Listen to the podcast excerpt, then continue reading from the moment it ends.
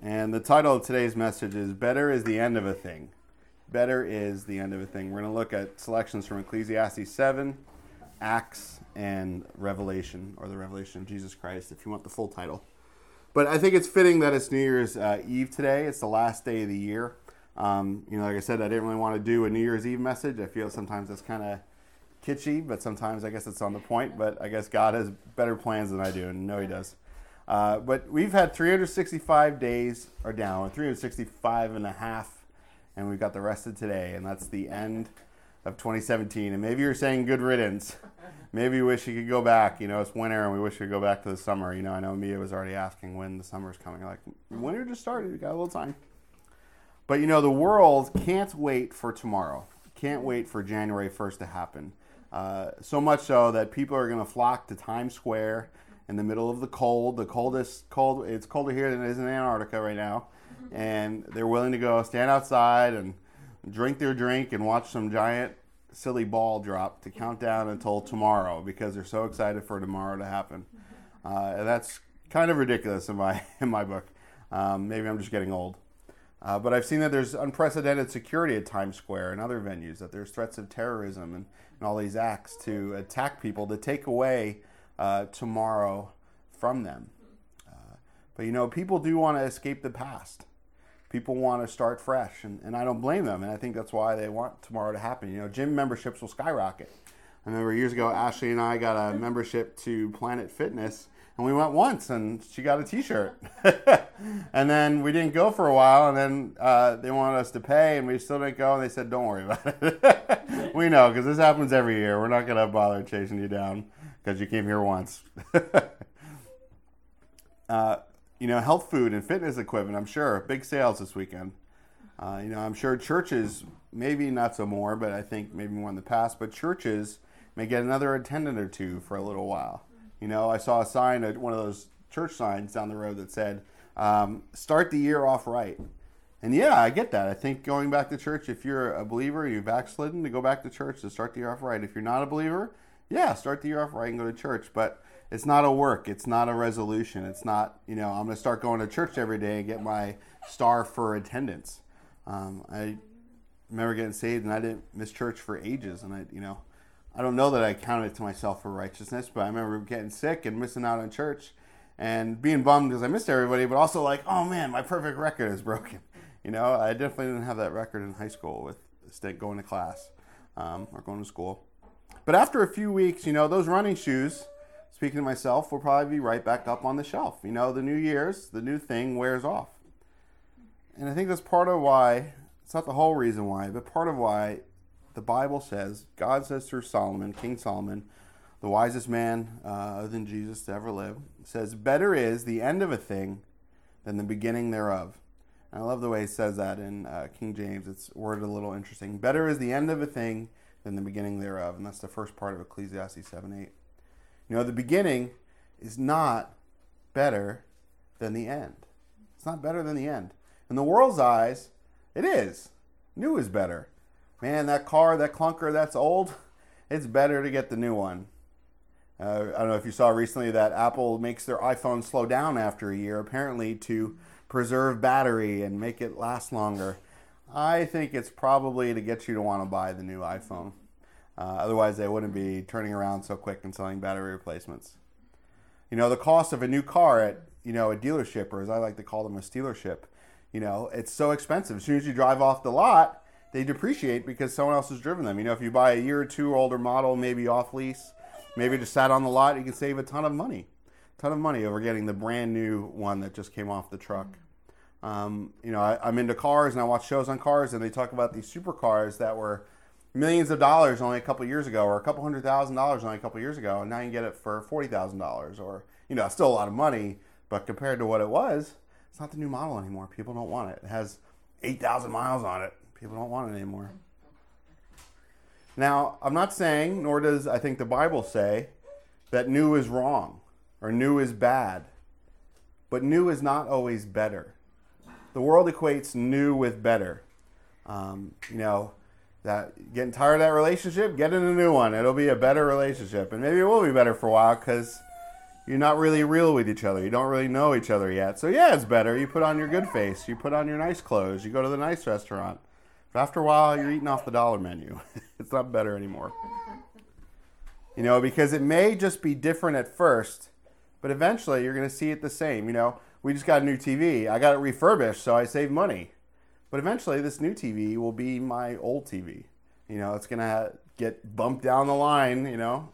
Uh, just because it's new now doesn't mean it's necessarily better. You know, that new job you want, that you want, that maybe you're just about to get, eventually you're to want to quit that job. You're to say, why did I ever take this job? You know, the stress is through the roof. Uh, I remember starting off school. I'd be so excited, getting new clothes, lay out my new clothes the night before, couldn't sleep the night before. And two weeks later, I'm like, where is summer? Is this going to be over yet? You know, the luster wore off. You know, when you're hungry, you can't wait to start eating. But isn't it better to be full than to be hungry?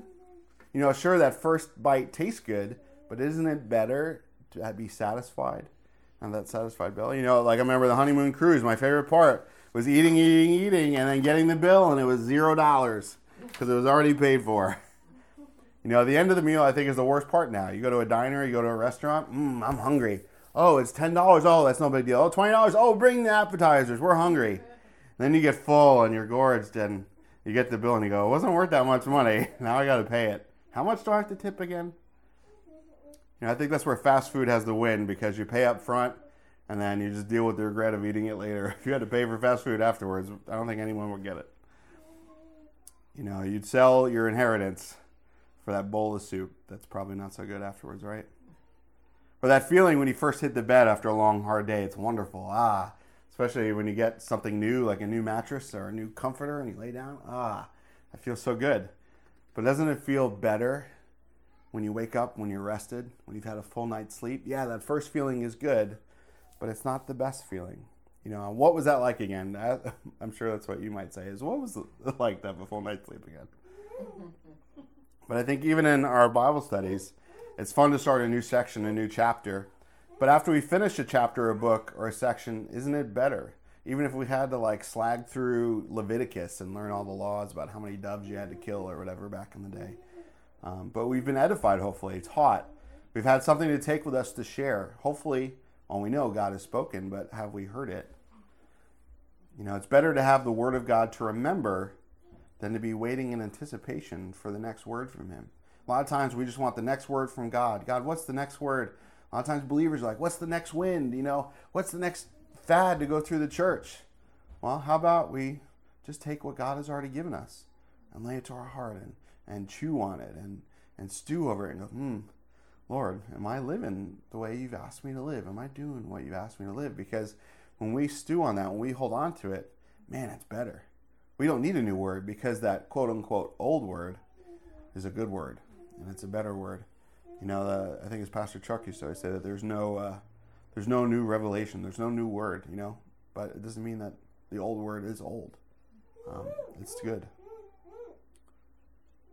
You know, sometimes uh, we need to repent and do the first works or return to our first love, as Jesus said, because sometimes we keep seeking something else, something new, and we leave the something better. When things are over, it's better. Whether it's bad or good, the Bible says when it's over, it's better than when it began. And that's, I've wrestled with this verse for years, and I'm not saying that like uh, I'm a scholar on it or anything or that I've reached some level, but this verse has kind of stuck with me for years. I know that to be true because the Bible says it, but is it actually true? And to weigh it out in my life and go, yeah, you know what? It is better. It is better. Whether I think it is better or not at first, it is better that it's over. For instance, the new Star Wars movie. I was anticipating it. I can't wait to see it. Oh, Ash, I'm getting all these spoilers. And Ash says finally, just go. just go. Uh, but I was definitely more excited about it before I saw it than after I saw it. Because after I saw it, I go, what? What'd you do? I think they did it well, but I don't agree with what they did. So I'm not very happy right now when it comes to that. But there's a million examples a day, a relationship, paying bills, the work week, the weekend vacation. I think, you know, we look forward to vacation so often, but in a way, it's better that vacation is over after we've had it because we've had the vacation. We needed it for so long, and then, oh, we finally had the vacation. And And Tuesday we go back to work, and it's a dry spell before the next holiday, right? Unless you know you're in school and they have holidays for anything, or your snow days, and you just checking the weather. Um, but the second part of Ecclesiastes 7 8 says, And the patient is spirit, the patient in spirit, excuse me, is better than the proud in spirit. The patient in spirit is better than the proud in spirit. And I think it's interesting that these two phrases are together. At first, I was just going to kind of cut off and do the beginning half, but the more I considered it, I realized these have a relationship, an important one, especially in the context of that area. Because patience will get us through to the end of something. Pride through impatience is going to have us seek a shortcut. You know, when I shovel the driveway, I don't want to spend an hour doing it. I want to spend a half an hour doing it. So I get two shovels. And I push them both at the same time and I cover half the ground. you know, if the plow was working, I would be out there plowing, but I, it won't turn over. Um, you know, somehow I'll spend hours fixing a plow and that'll never plow the driveway instead of spending the hours plowing the driveway. Because when I'm on the plow, I'm not, I'm just sitting there. I'm not doing hard work. You know, but pride always wants us to seek that shortcut, a way out. Way out. How often do we want a way out when something's not over, that we want it to be over? Um, something new. You know, we want a way out of the thing old we have. Drive by that lot. Oh, that's new and shiny. Yeah, but also comes with a big old payment. Or the beginning of something new, or the beginning of something else. Romans 5, 1 through 5 says, Therefore, being justified by faith, we have peace with God through our Lord Jesus Christ, by whom also we have access by faith into his grace, wherein we stand and rejoice in hope of the glory of God. And not only so, but we glory in tribulations also, knowing that tribulation worketh patience, and patience experience, and experience hope.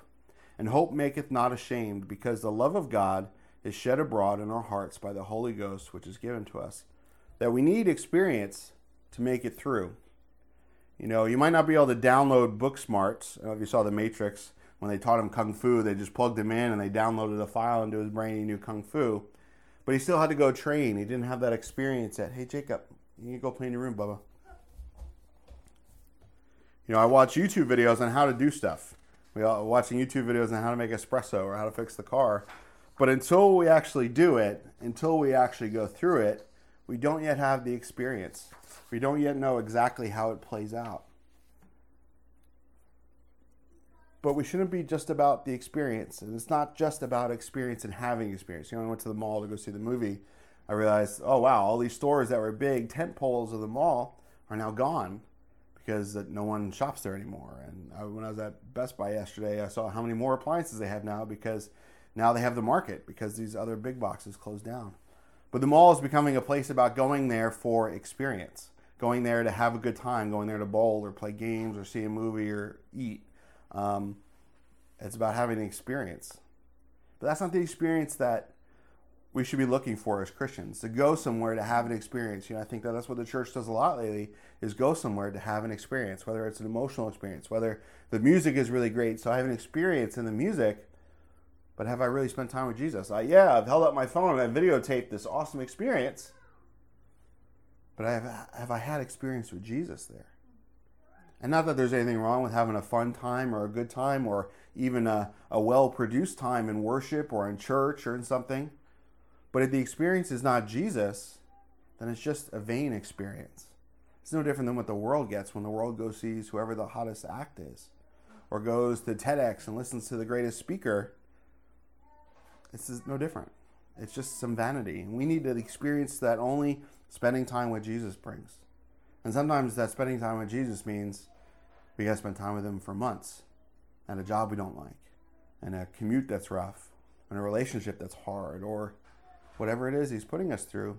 He wants us to go through that experience that we might gain experience, that we might have that time under our belt. And we don't get that time under our belt unless we've put the time under our belt. You know, just because you have Photoshop doesn't mean you're a designer. Just because I have tools in the garage doesn't mean I'm a mechanic. And just because you go to church and have experience mean that you're a disciple, mean that you're a Christian. You know, doing that time can hurt, and a lot of times it does hurt. Um, sometimes it hurts more when it's over than it did uh, in the beginning. sometimes going through that experience, we walk away with more hurt than we did before. I mean, look at the Lord. He's in eternity with scars on him forever. He walked away with more hurt than he did in the beginning, but it was worth it. It was worth it. I think sometimes we don't know the full experience that we're going to get into either. Um, you know, I started watching uh, a mini series on World War II in the Pacific, and uh, you know, these kids are going to war, and they, you know, they valiantly want to go and heroically want to go. Uh, I also think, you know, perhaps it was something about their rite of passage wanting to go. But then when they get there, it's not what they expected it to be. They land on the beach and they're expected to get shot at, and there's already there's soldiers on the beach. You know, they're already hanging out. And uh, as they get further along to the war, the horrors that are there, it changes them because it's not what they expected. Uh, and, and again, with war, I've never been there. Um, and I'm sure it's way different than I could ever imagine because you don't know unless you've experienced it. Unless you've experienced it. 2 Timothy 2 3 through 6 says, Paul says to Timothy, he says, You therefore, and us too, because it was given to us, this didn't stay in Timothy's desk. It says, You therefore must endure hardship as a good soldier of Jesus Christ. No one engaged in warfare entangles himself with the affairs of this life that he may please him who enlisted him as a soldier. And also, if anyone competes in athletics, he is not crowned unless he competes according to the rules. The hardworking farmer must be first to partake of the crops. I don't think we quote this scripture a lot because it says we're soldiers. It says that the Christian life is one of war, it's one of hardship, it's one of pain, it's one of loss. But we're good soldiers. We're enlisted. You know, we were drafted in, um, we were grafted in. But we're in a war, we're God's foot soldiers. And if we're not enduring, we're not getting gaining ground. You know, there's no shortcut in war. There's always a sacrifice, always a cost to be paid in war. And Paul even uh, likens it to sport. If you don't get the war analogy, maybe you'll get the sport analogy. That, you know, in, in the Olympics, you can't cheat. You can't take drugs. You know, they're casting countries out of the Olympics because they've been doping and cheating. Or uh, that guy on the bike, Lance Armstrong, who is winning all these championships, and turns out he was cheating for years. For years, and other guys were too. Um, you know, me and Jake had that fishing game for Christmas, and we're teaching them not to cheat because they just want to stuff the end of the, the fishing rod in there, win. Why? They didn't start that way, but when they realized it was hard and it was frustrating and they weren't catching the fish like they wanted to, they started stuffing in there. Like, no, no, no, that's cheating. You know, you're not going to learn. That's not the experience that's going to teach you. You're not going to learn that way. And sometimes, all the time, we sometimes have to learn that way. You know, it's been said that uh, I'm going to butcher the quote because I forget it. I didn't write it down, but it was good the other day about you know that failure can be the best teacher, um, something of that nature. Because until you've gone through and you've experienced what it's like to go through something, you don't know. And then when you go through it, you go, "Well, I'm not going to do that again." You cut your finger. You go, oh, "All right, I'm definitely not going to hold my finger that close to the knife again." You know, hopefully you learn, right? Mm. Maybe. if we don't, well, maybe we have to cut ourselves worse next time. But hopefully not. But if we don't endure, who will? If we don't endure for Jesus, who will?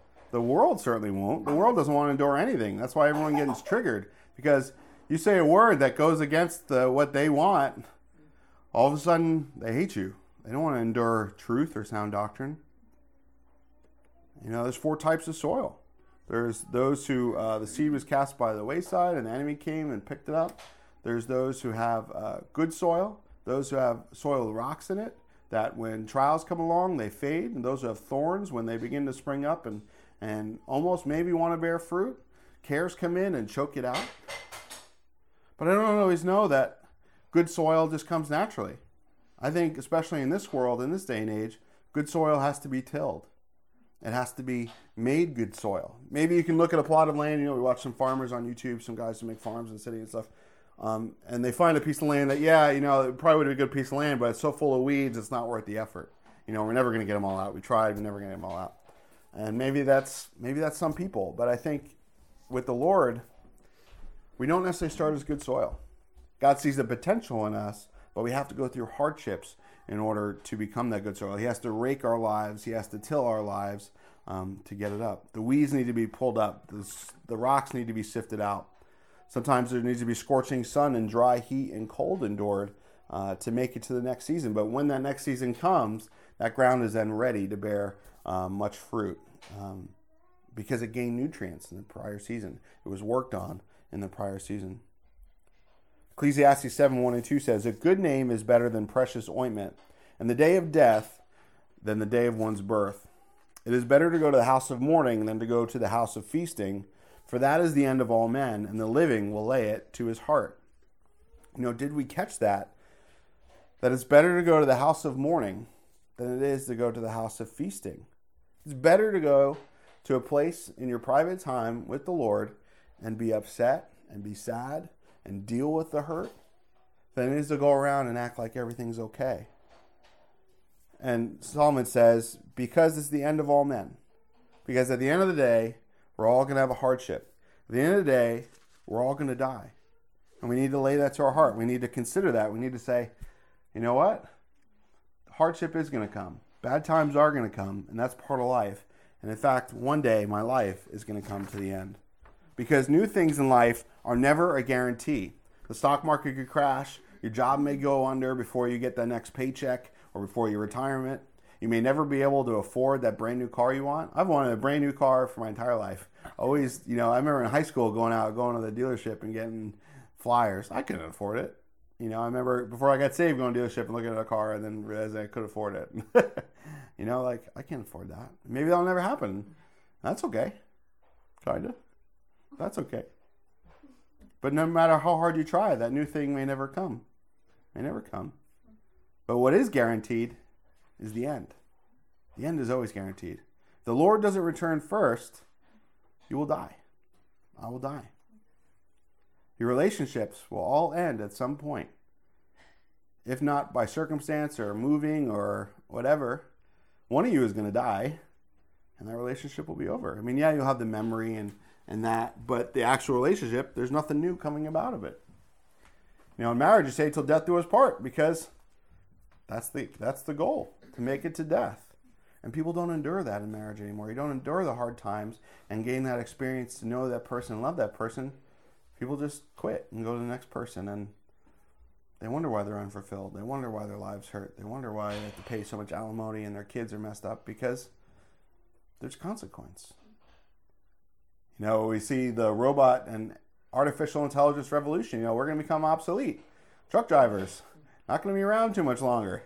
Service jobs, not going to be around too much longer.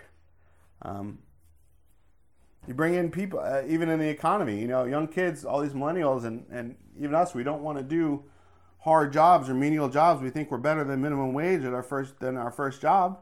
So who comes in? Immigrants, whether here legally, illegally, it's not the point. Is that they come in and they're willing to do the hard work that we don't want to do because they know what it's like to live in a country that doesn't have all the things we do, and they're willing to do it to make more money. You know, there's some wisdom there that could be learned. You know, I don't know that there would be all these jobs available if we were just willing to do the, the tough jobs. You know, there's lots of jobs uh, in welding or in industry that pay good money, but kids don't want to do them. They don't learn the skills. They're not taught that these skills are good. And so they're getting out of college with a worthless degree. But anyway, we'll never, we won't be young anymore. There's never be, you know, we always try and be younger, but we're not going to be young anymore. You know, the money we once had or spent, we're going to lose it. And even if we keep it all, it'll lose its value because of inflation. I remember getting a Happy Meal, I mean, a two cheeseburger meal when I was a kid in high school, riding my bike to McDonald's. Was two ninety nine plus tax, three seventeen in New Jersey, six cents on the dollar for tax. Now it's like eight bucks, or you know, it's twice as much now. Um, I remember I went somewhere and they were doing like a promotion. It was like four. I was like, wow, that's a deal. But we try to avoid these things. We try to ignore them. But it's always better to face the music. Um, and I, you know, I don't like saying that because there's things I need to face the music on in my life. But but why though? What's it worth? What do we do? Well, don't you just YOLO or whatever the saying is? You know. No, it's better to face the music. Psalm 90:12 says, "So teach us to number our days, that we may gain a heart of wisdom." Our days are numbered. Uh, I Googled it. How many days since my birthday in 1981? 13,291 days. I felt old before now. I really feel old, but you know, do the math. But do you and I want to be wise with what's left? Well, that's how we start. When you realize, oh, I've already used half the oil in my tank and it's only December, you start turning the heat down a little bit. You know, start saying, put on a sweater, kids, you know, put on your socks mm-hmm. because You don't want to fill that thing up again. You want it to last as long as possible. You want to get the most for your money, right? You know, because we need to realize that there's no guarantee of how many days are left. I've lived 13,291 days, and what do I have to show for it? I may not get another day. And if I don't get another day, I'll probably be a little disappointed because I didn't really make much of my life. I spent a lot of time doing things that weren't worth it. But God's able to restore those years, right? God's able to restore them and make more in one day. Um, you know, think about that guy, the thief who died on the cross, who came to the Lord. God made more of him in one day than he did in his whole life. In one hour, uh, he's lived on and been an example to many and brought many into the kingdom by his story. But look at the kids growing. Mia's going to be the number after four in just a month and a half. I can't believe that. Jacob, so big. Alicia, where's the time go? How much time have I really spent with them? What a downer of a message, you say. Why did I come here? This is not what I wanted. Good. Hopefully, prayerfully, we'll let this make us wise. You know, I get ripped on for downer messages sometimes, and I, I get that. Man, I'd rather give one downer message that hopefully leads you to be wise, or at least even if you don't become wise, and I don't become wise, at least we have the opportunity, as opposed to just having a donut on the way out. You know, we have our Brussels sprout message. The more you have them, the more you want of them, I tell you. Ecclesiastes 7 3 through 4, not Brussels sprouts. But sorrow is better than laughter, for by the sadness of the countenance of the heart is made better. The heart of the wise is in the house of mourning, but the heart of fools is in the house of mirth. I think the world is in a house of fools right now. Everything's gonna be okay. Let's not look at reality. We can call whatever we want to call. We can do whatever we want to do. Let's just be happy and have fun, right? That's foolish. The heart of the wise is going, oh no, this is not good. This is not good. It's not going to happen. You know, you're the guy in the back seat saying, oh, slow down. You know, keep your eyes on the road. Stop texting. But you're wise. You know what happens when you keep doing that. But I want, at least I, I think I want, I hope I want, to be the old wise man, not the old wise fool. I've been a fool too long already. There's too much fool in me. There's not enough wise old sage in me. I'm growing the beard now that one day maybe it'll be white and people will think I'm wise even if I'm not. As believers, coming to this realization of reality supercharges us spiritually. We come to the realization that our days are numbered, that God is good, but it's better to go to the house of mourning than the house of feasting there's not much time left. We start get busy about our Father's business, don't we? Just like, oh man, I remember in high school, my mom's coming home in an hour. Let's clean up. Let's get this trash out of here so she doesn't know. And then the fool in me leaves the trash outside, thinking I've got enough time to go to IHOP and back. And I get a page. Oh no, she's home. She caught me. yeah, page. Yeah. See, I told you I want to be old. I'm gonna be old. It's just, am I gonna be wise or not? That's the question. As uh, sorry, nothing like a deadline really to speed up the process.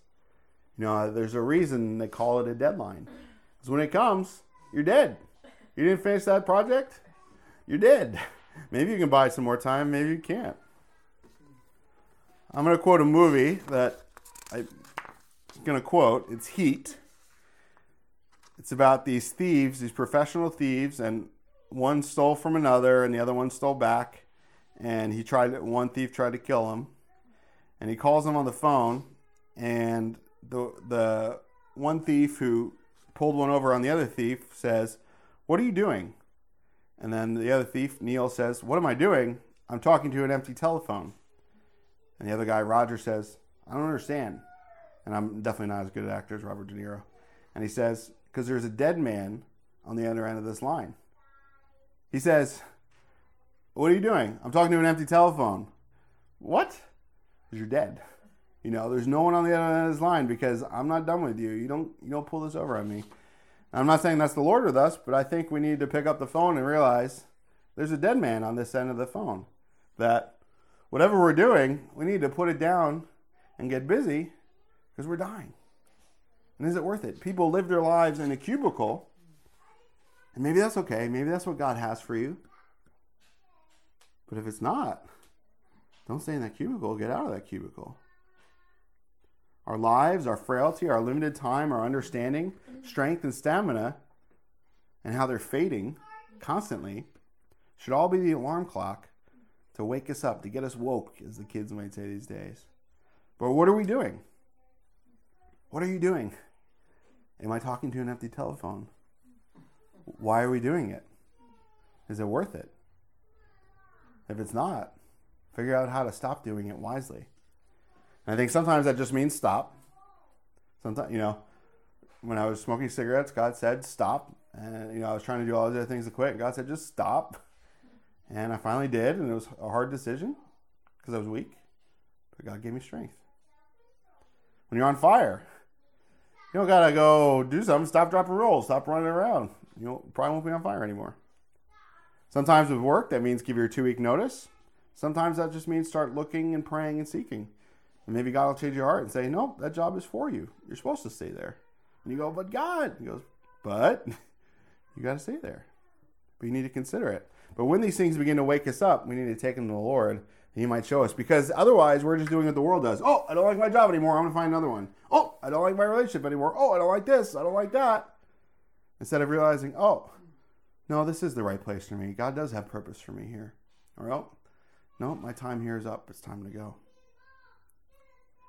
Because when you realize that and you take it to the Lord, at some point it'll be time to go. Either that attitude is time to go or it's time for you to go. Because, in all honesty, you can either follow him or not. At some point, it will come down to that. You either keep following him from this point on or you don't. And what's worth more? Disciples being called. They were, I'm sure that they were sitting there, they were fishing, they realized that their life wasn't all that was cracked up to be. They wanted more. They wanted a Messiah. They wanted the truth. And they're busy about fishing in their father's business. And then one day, Jesus comes walking down the road and says, Hey, you guys, come follow me. They say, See you, Dad. It doesn't even say they say, See you, Dad. They just leave their nets and get up and go. Their dad's probably like, What? You know, where are you going? But they knew what was worth more. They knew it was time to go. That their lives that they had weren't worth it. And sometimes it's easy. A lot of times we come to faith we come to faith when we realize our lives aren't worth it. When we're like, oh, my life is awful. I need something else. And you come to Jesus. And it's like this selfish motive, and yet God uses it. And how often do we come to God and we're like, oh, my life is great, God. Take these great things from me. I might follow you more. I don't think we do that. And yet God sometimes says, hey, I'm the God who gives, and I'm the God who takes away. And sometimes I'm going to take the great things to give you even greater things. But what's stopping you? Are you like the rich young ruler who went away sad when Jesus told him to sell everything, to give to the poor, and then come follow him?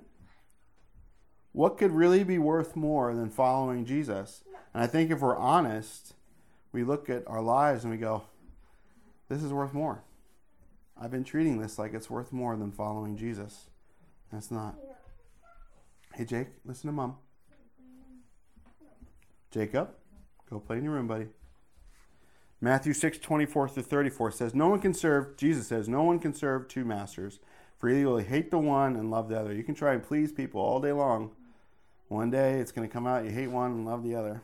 Or else you'll be loyal to the one despise the other. You cannot serve God and mammon or worldly riches. Therefore I say to you, do not worry about your life, what you will eat or what you will drink, nor about your body, what you will put on. Is not life more than food and the body more than clothing? Do we believe when Jesus says this, or we just take this as a nice saying? Oh, yeah, I don't have to worry. Or do we really believe it? Look at the birds of the air, he says. For they neither sow nor reap nor gather into barns, yet your heavenly Father feeds them. Are you not of more value than they? Which of you by worrying can add one cubit to his stature? So why do you worry about clothing? Consider the lilies of the field, how they grow. They neither toil nor spin. And yet I say to you that even Solomon in all his glory was not arrayed like one of these. Now, if God so clothes the grass of the field, which today is, and tomorrow is thrown into the oven, he will not much more clothe you, O you of little faith. Therefore, do not worry, saying, What shall we eat? What shall we drink? What shall we wear? For after all these things the Gentiles seek, for your heavenly Father knows that you need all these things. But seek first the kingdom of God and his righteousness, and all these things will be added to you. Therefore, do not worry about tomorrow, for tomorrow will worry about his own things. Sufficient for the day is his own trouble. You know, he's got your life in his hands. He's got the whole world in his hands, right? But do we really believe that? Not in a testing way, jumping off a cliff. God will save you, you know, because the Bible also says, do not test the Lord your God. But that scripture, Jesus shows us that what? That we have a heavenly Father. Do we believe that? Do we believe that we are God's children? We say that all the time, you know, even in some circles of church, we're kingdom kids. But do we really believe that? That God is our Father, and He's caring for us, and we don't need to worry. And that when we worry, it really reveals that we, we have a lot of worry, we have a little faith. If we have a lot of faith, we have a little worry. And I'm not talking blind faith. You know, faith is the substance of things not seen, the evidence of things hoped for, right? But we have faith in what God has told us. When we prayed about something that's worrying us and God gives us a word, we hang on to that word. It's not like we're just naming and claiming some random scripture that we want to fulfill our needs, but the one that God has actually given us. But do we believe that?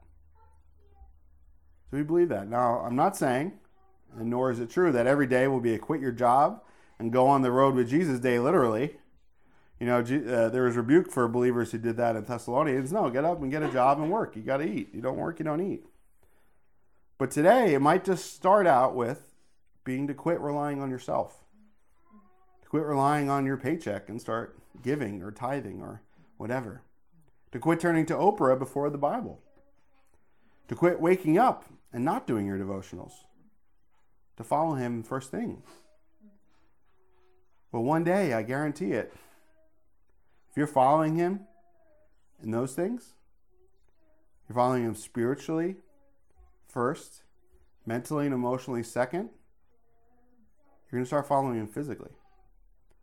That maybe you've been praying for XYZ and you pray enough, you might just wake up one day to find yourself being the answer to that prayer.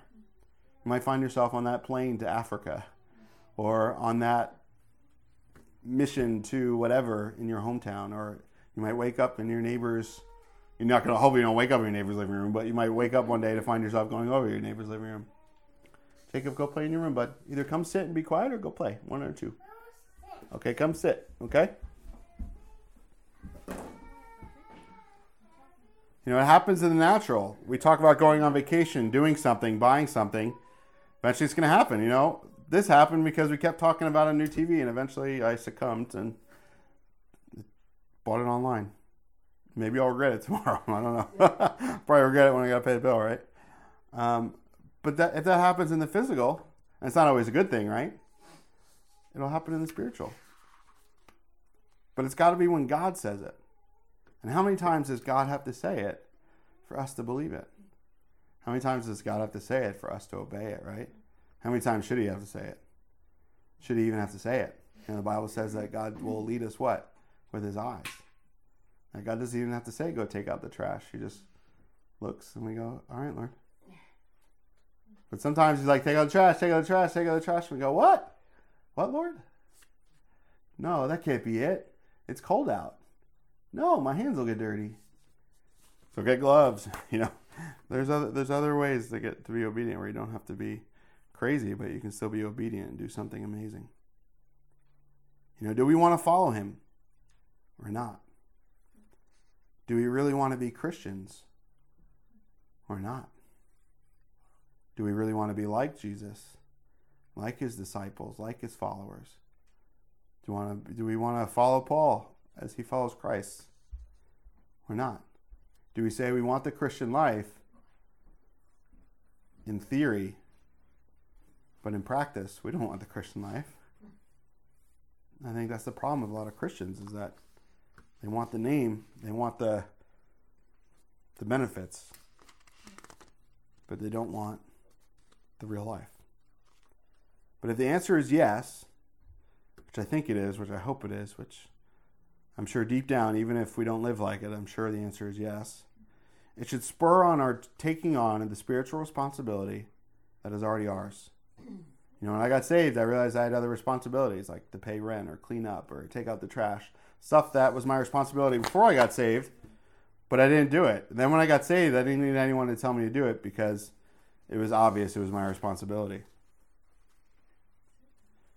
But we may or may not be taking responsibility for it already. But will we remain children? Yeah. Go go in your room. Go play. It's okay. Go play. Come on.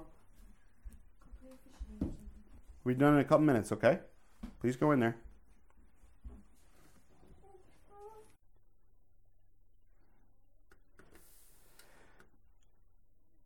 But will we remain children? You know, when I was a child, I put away childish. I played, did childish things. Paul says, but when I became a man, I put them away.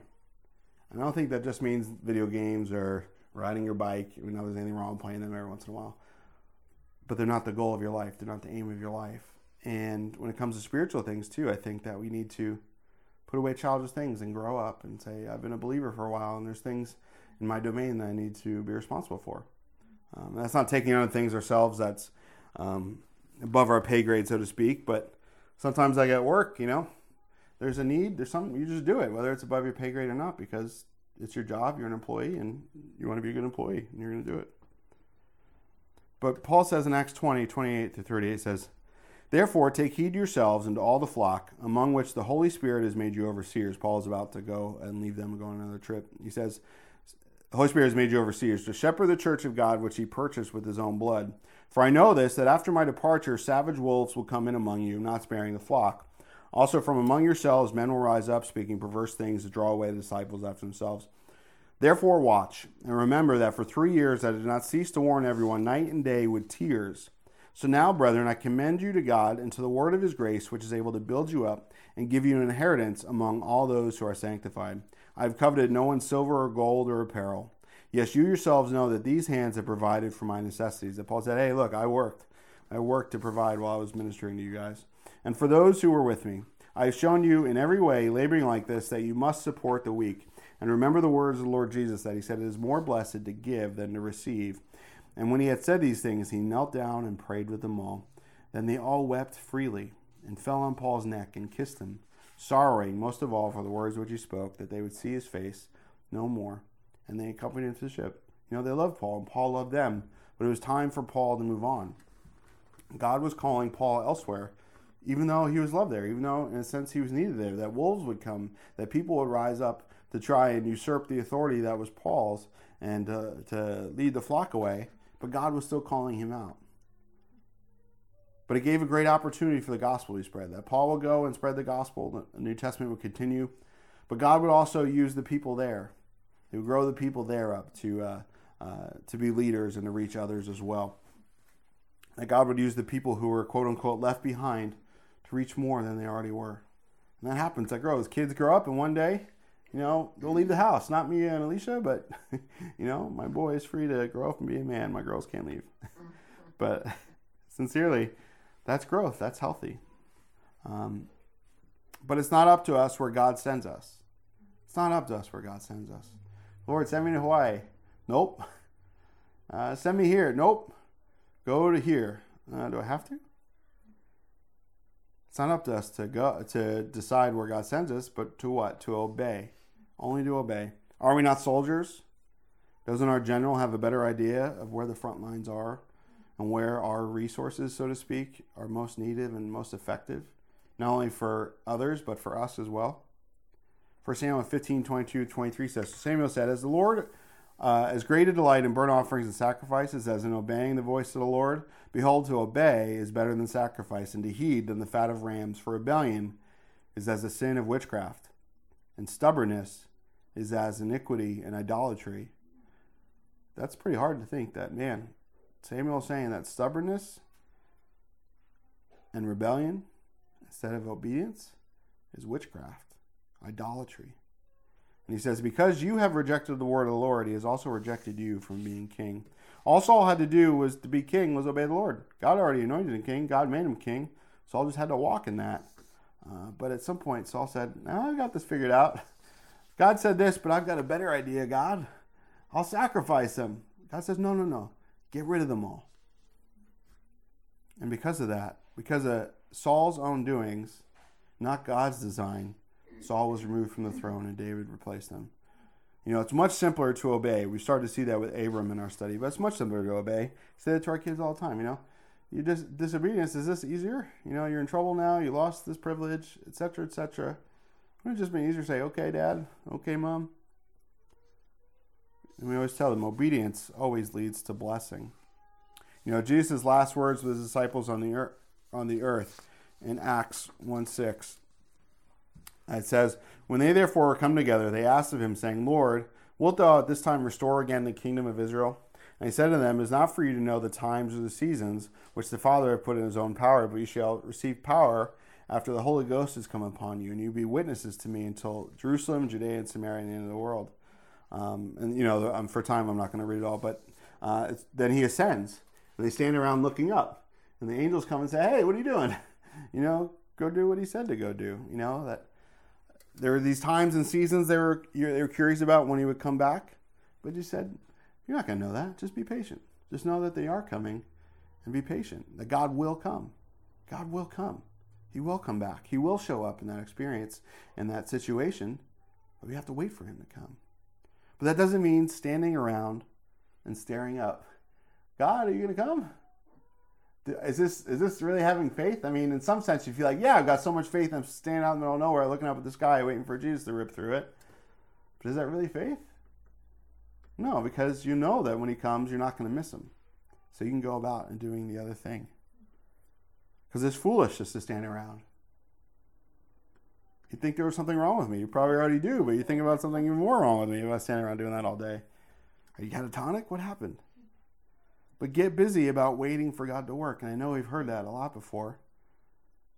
But when He does begin to work, when you do see Him begin to work, get busy about being a part of it, about getting involved in it. And don't get involved physically until you see God involved spiritually. If you don't see God working spiritually, take your hand away from it. Don't get involved in it. It's not that He's not working, maybe. Maybe it's just you don't see it. You don't know where you fit in yet. And a lot of times we rush in our Christian service because it's got a label, because in the past it was good, or whatever the case may be. And then we get involved in it and it's a burden because God never told us to be involved in it.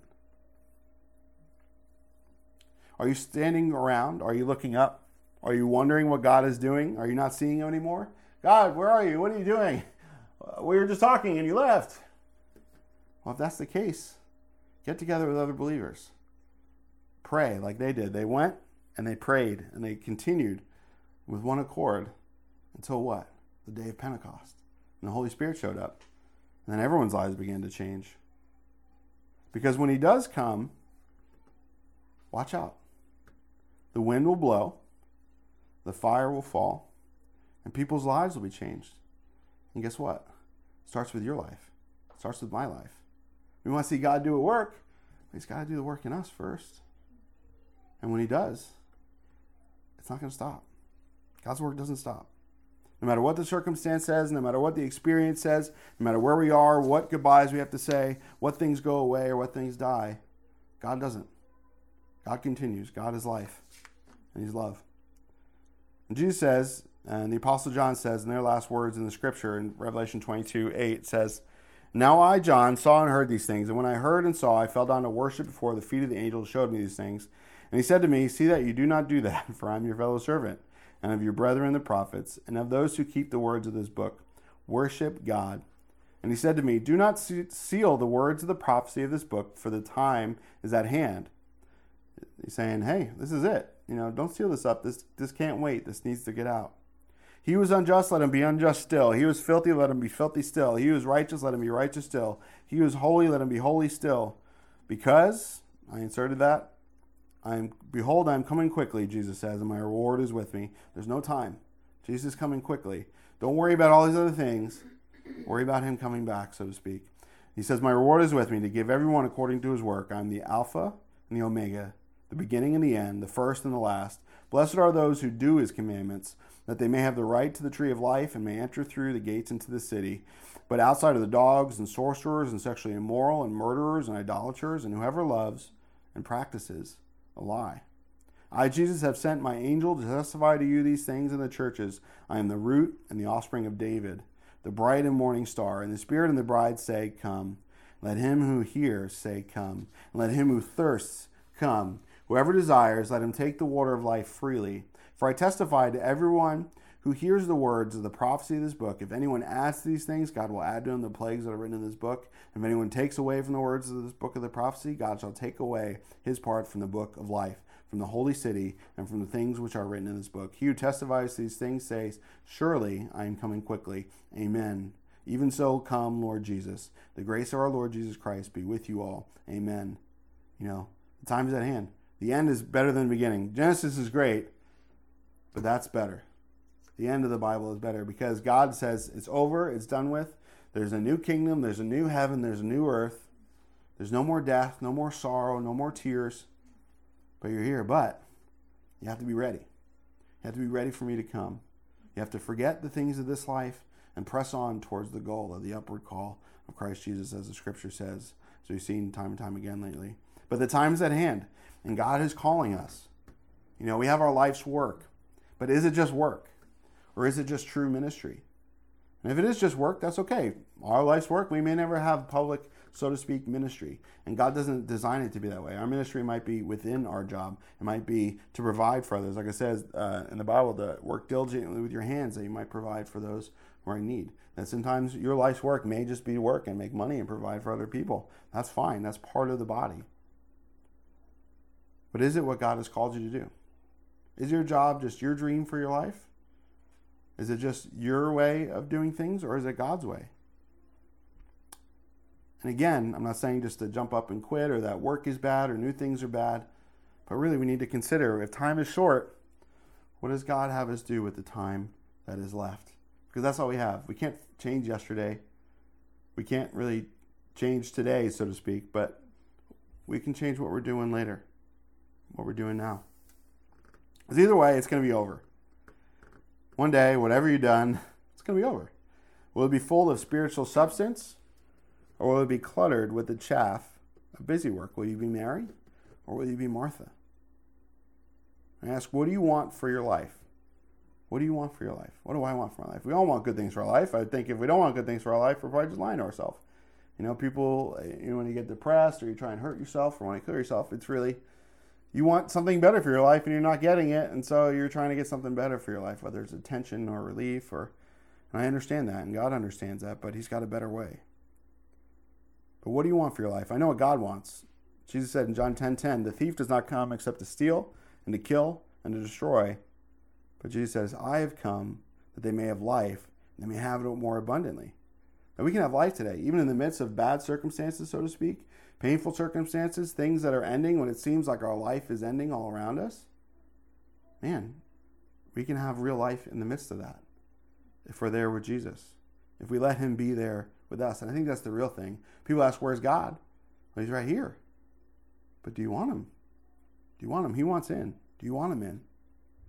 You know, we don't need to wait until tomorrow. We don't need to wait till 12 o'clock uh, when Dick Clark's party starts, but we don't need a New Year's resolution because we know they don't work. Have they worked yet? I don't know. If you have one that's worked, you know, consider yourself lucky, like you won the lottery. But let this day of the year, this last day of the year, be the last day we're living for anything but who God is and going where anywhere but where He's going. And then do it again tomorrow. And then do it again the next day. And if you miss skip leg day, get back up and, and do it again and the next day. Because better is the end of a thing and the beginning thereof.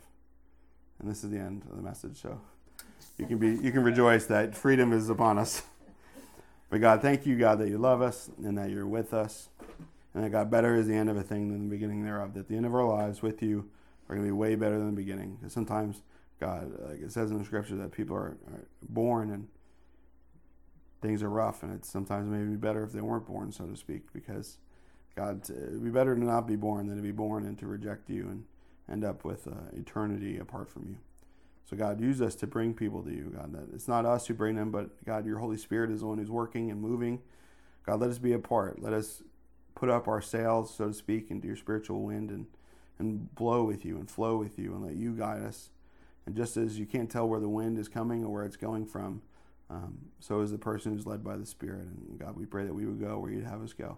So you know that tomorrow, the end of the end of this year, 2017, is better than the beginning. And God, we know that the end of next year, 2018, God, we know that you've seen it from, you know it. God, whether you come back or not, God, you know what's going to happen in the next, from here until then. And you say that is better. And you're going to get us through what's coming our way. Thank you for that, God. Let us uh, be a comfort to others. Let our lives, God, be a witness to you that others might turn to you, God, as we lift you up. In Jesus' name, God, bless us, we pray. We love you, God. You are a blessing. Amen.